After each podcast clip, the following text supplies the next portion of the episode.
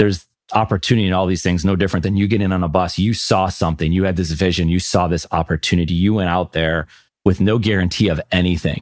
And in the business world, as you've seen it, the word ROI, return on investment, is thrown out there to say with content creation, so much of it is like, well, Mo, if I were to ask you that bus ride and that trip, like what was your ROI on that bus trip? You know, I could answer for you probably like, well, that wasn't the idea. The idea was I saw this opportunity, I saw this vision, the time and energy. Like, what's my ROI on the bus ride? It's exponential. I, I don't know what it is.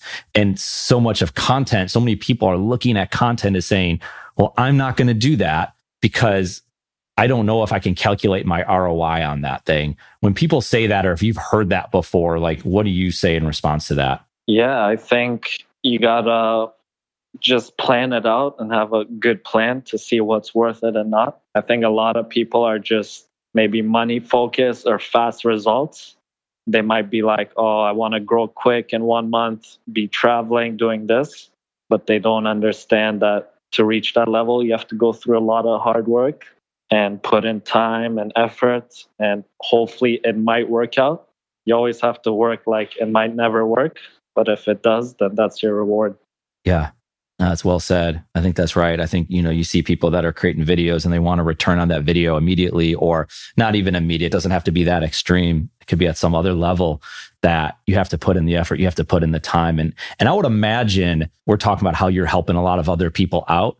Do you feel like you're learning a ton by the interactions you're having, the different training sessions you're having, the different content that you're creating? Are you then helping yourself and thus helping the people down the road that you're going to be helping? That makes sense?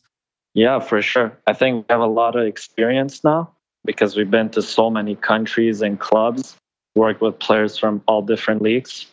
So we see stuff that some players are doing and some are not, maybe at the top level how coaches are at top clubs and lower clubs, just how clubs operate. I'm Eric Kasimov, and for all of us here at KazSource, thank you for listening to Content Matterz. If you'd like to connect, you can find me on LinkedIn or Twitter. That's it for now.